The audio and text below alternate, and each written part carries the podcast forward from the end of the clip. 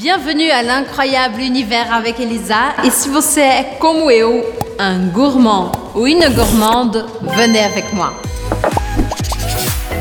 Gourmand e gourmande são dois adjetivos, masculino e feminino, na verdade é o mesmo, no masculino e no feminino, para dizer guloso ou gulosa. Moi, je suis gourmande, eu sou gulosa e por isso hoje eu vou dar uma aula para vocês sobre café da manhã francês. Le petit déjeuner français. Primeira coisa é que o café da manhã a gente chama de petit déjeuner.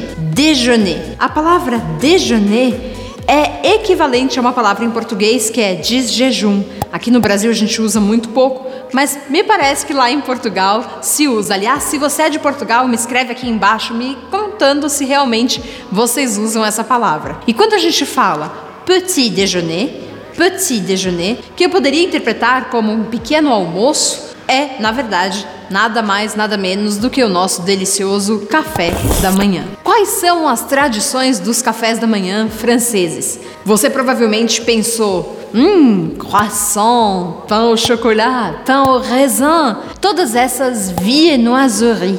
Viennoiserie são esses pães folhados que se comem muito na França, que aqui no Brasil a gente chama de croissant, croissant pão au chocolat. Aí normalmente a gente fala pão au chocolat mesmo, mas enfim, Pão, pão au chocolat, croissant, pão au raisin, chausson aux pommes, diversos tipos de pães folhados e que tem esse nome, viennoiserie. Eu vou contar aqui para você rapidamente uma historinha. Viennoiserie tem esse nome porque na verdade é uma tradição que vem de Viena. Quando Marie Antoinette casou com o rei francês e veio morar na França, ela trouxe esse hábito para a França. Então, apesar da gente conhecer como uma coisa tipicamente francesa, o nome é de Viena e é, portanto, uma tradução vienense, les viennoiseries. Bom, sim, os franceses gostam de, de, comer isso no café da manhã, mas eu preciso ser sincera com vocês, não é todo dia que a gente come isso. Até porque, primeiro, seria caro, segundo, seria muito engordativo. Então, quais são as outras opções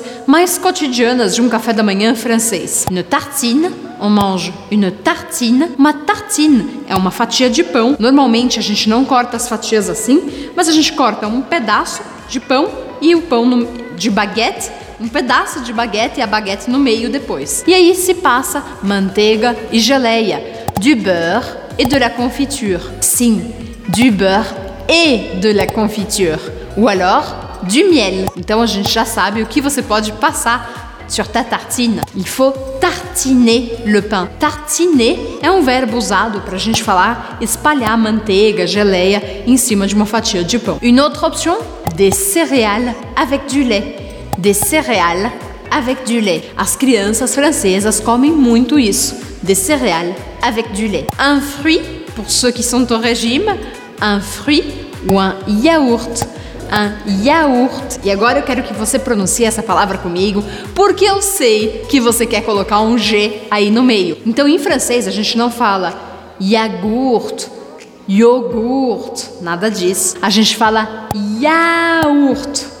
Yaourt. Pense em engolir se você quiser pronunciar o G, porque não tem G nessa palavra yaourt. Outra opção é o fromage blanc. Fromage blanc é nada mais, nada menos do que um tipo de iogurte, parece um pouco com iogurte, mas muito mais leve. Le fromage blanc. Le fromage blanc. Et voilà.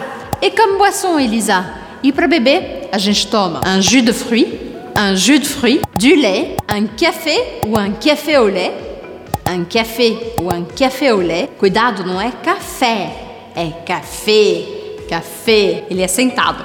Café. Faz um gesto, porque isso te ajuda a pronunciar do jeito certo. Café au lait et du thé.